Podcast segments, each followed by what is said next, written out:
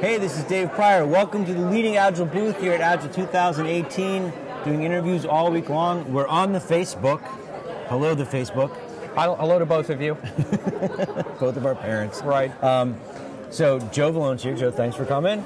Dave, my pleasure. And you are doing a talk about a talk called Business Agility with Business Accounting, or a workshop. Innovation accounting. Innovation Accounting, sorry. Yes, it's a workshop. Absolutely. And this is Thursday at 2 o'clock. And we were just talking before we started, and I said, I'm really glad you're doing it. There's more stuff about accounting. It's not the sexiest thing, but it's really important. And you said, I said to me it is it is sexy. So like like a lot of the people here at, at the Agile conferences, my undergraduate degree, my experience is as a developer. okay, Um, and then uh, I decided to get stupid, and I went back to school um, after I'd been developing for 20, 25 years and got my MBA, specifically focusing on economics and finance, wow. where we started talking about lean and the application Okay. of lean, but it was from a manufacturing context. And I Yeah. thought, this is really cool. We can apply this within the agile environment. And then other people out there, uh, people like Don Reinertsen, uh, who wrote Principles of Product Development Flow, people like Eric Ries, who wrote the Lean Startup, started applying these same principles. So to me, it's it's a very sexy thing, and it's very applicable um, to the to the world that we live in today. Okay. So, how does the approach to accounting change with the way that you're just you're encouraging people to adopt? Right. So so here's the interesting thing about this. Most companies that are doing accounting, most companies that are doing finance are doing so based on a legacy understanding, Yeah. meaning the tools that they're currently using, the formulas that they're currently using, formulas like net present value, uh, yeah, uh, ROI, uh, IRR, in- internal rate of return, uh, payback method, all of these things um, that we came out of MBA school learning about to apply to our projects Theoretically, learning about for Yeah. profitability turn out to be invalid. Because, They were valid at a point in time. Correct. The Yeah. point in time they were valid for was for manufacturing. Making Where cars risk- in the 50s. where risk is quantifiable. Yeah. Right? I'm building brakes. I want these brakes that I'm building, these these housings, these brake housings, to be the same as the last Yeah. brake that I produced. With a defect rate over time that we can set, quantify to about 5%. percent Mm-hmm. Think about the projects and the systems we're building today.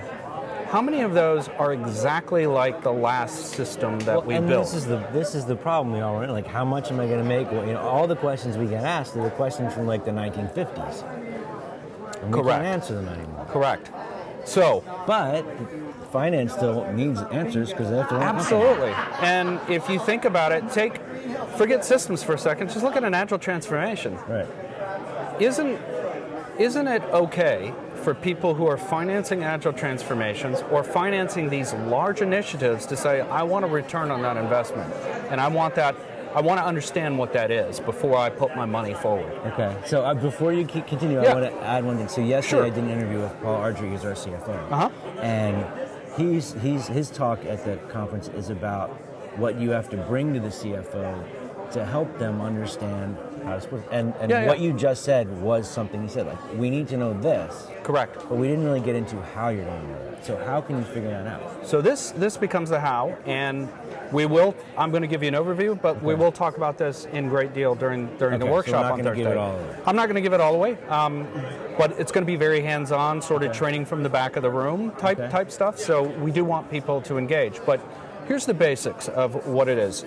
Eric Reese comes along and comes up with this term that he coined called innovation accounting. Okay. Eric Innovation Ries from the Lean Startup. Eric Reese from the Lean Startup. So in his book, The Lean Startup, he talks about this. Um, that's where it was first introduced.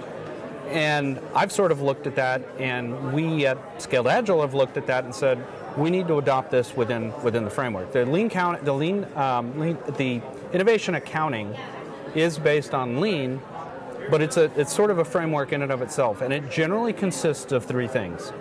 It consists of a hypothesis, so scientific method, right? An MVP, so a minimum viable product. It consists of fast feedback, or what Eric talks about, which is tuning the engine. Yeah. Um, and then, then there's the third component of this which is the most important at all of all, which it has to do with pivot or persevere. Yep. So many times when when people start, when companies, organizations, enterprises start down these long road of large initiatives, they believe that money allocated means money spent. Right. It's too expensive to get out of now. And that's not the case, right? The first thing they teach you in, in business school is ignore sunk costs. Right. And what do we all do in large organizations? We consider sunk costs, Yeah. which is not what we're supposed to do. Those are the three pillars of the innovation accounting. Okay. Now, why is it important? Well, the minimum viable product is simply a test. Yeah. Do we think we're going to get the value out of this that we thought we were? Right. How many times does a project take longer than what we initially thought? How many times is it that we just believe if we just go another two weeks or another three weeks We'll or figure it something? out. The data is overwhelming. So the key to this, the key to the execution of this MVP is one, it's it's got to be pretty strictly um, time boxed Okay. to to a, to a feature or a set of features. Okay. The bare minimum that we need to prove the hypothesis. What's the hypothesis? The hypothesis is we think we're going to be able to save money in our call center by developing a better UX. Okay. We think self driving cars are going to be the way to go, and these are the sensors that we should be using. But how do we know that? We're doing something that's largely unproven. Right. So, in order to do that, we need to come up with a different strategy of measurement. Traditional Okay. measurement is an M- MPV, an IRR, um, something along those lines. We're going to do something a little different. What we're going to do is those are largely lagging indicators Yeah. we need leading indicators. So what we're going to do in the in the workshop is help develop those. The problem Okay. is leading indicators. There is no kind of one set. They are specific to the MVP you're developing. So you have to understand what the MPV is and what the leading indicators are. Okay. The other component of that is when we're measuring, we have to be very careful that we're not doing vanity metrics, meaning we're just measuring things that feel good. In the agile space, we might go, well, velocity. We can see that velocity is, you know, our teams are they're doing better because their velocity is Yeah. improving. Is it?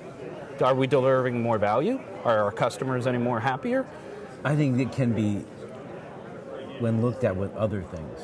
There can be value. Exactly. You can't look at it by itself. Exactly. And so, in Eric Reese's book, for instance, the example that he uses is people say raw page hits. So if I if the page hits are increasing, therefore I'm delivering more value.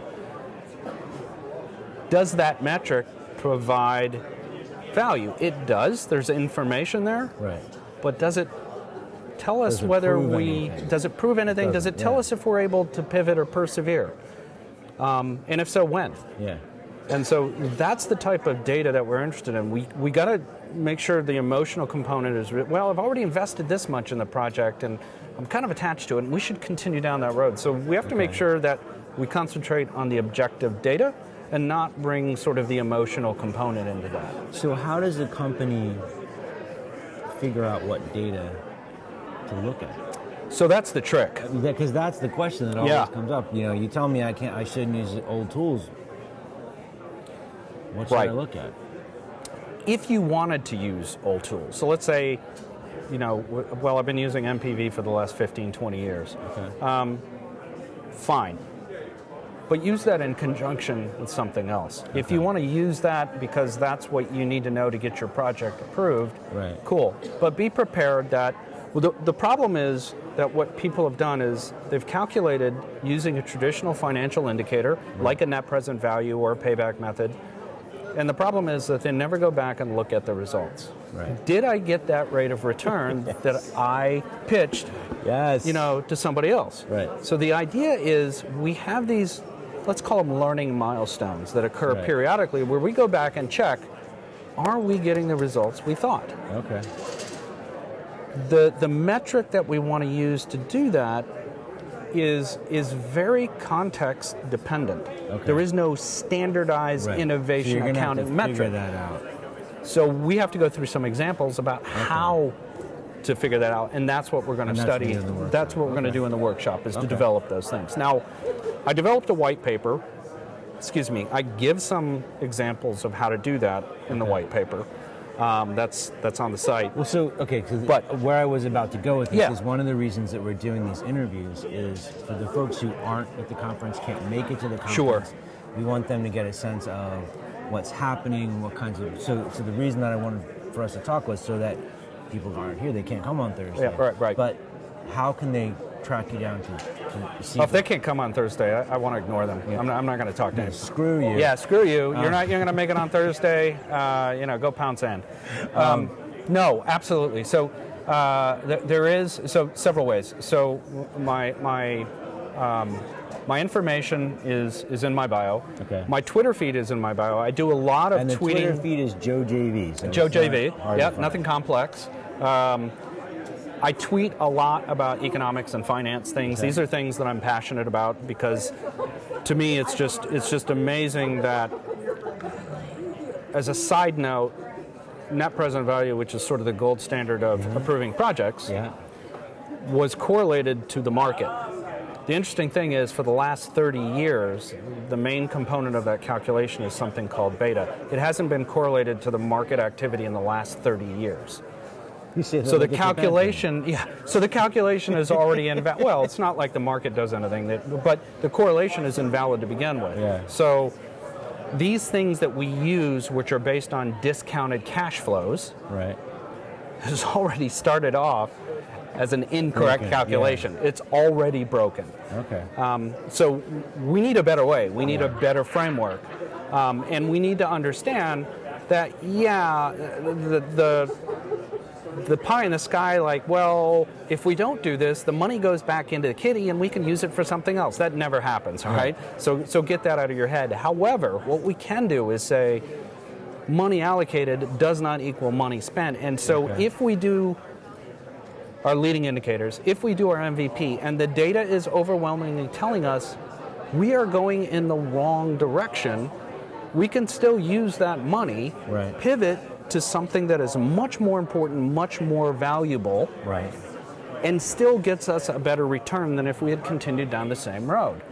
So these are the concepts that, that we have to start adopting at that, that level. And I think, to your point earlier, I think CFOs are starting to recognize that these are really heady issues, and Yeah. maybe what we've done since the 1950s is maybe not what we should be doing today for very large, complex Yeah. systems that have never been built before. Using things that didn't exist when these tools were built. exactly. Okay, this is great. So, so they can track you down on Twitter, find you on LinkedIn, Yep. Um, they can go build to Agile Framework as well. scaledagileframework.com or scaledagile.com. Okay. And You're doing consulting, teaching. What are you doing with? Um, all of the above. okay.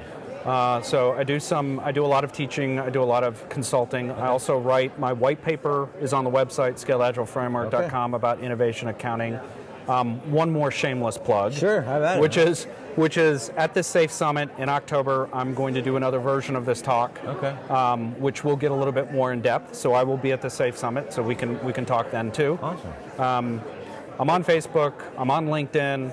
Um, you know all the regular social media. I don't do Instagram, but I do a lot of Twitter. And so if you if you've got the you know the the idea that you'd like to learn a little bit more about the economic Reach out. and finance, yeah, reach out. Always always happy to learn new things. Cool. All right, dude, thanks for coming by. This was Dave, great. my pleasure. Really appreciate it. Thank you. Thank you for watching. Keep uh, watching all week long. We're going to be doing a couple more interviews today and more the next two days. So, thanks.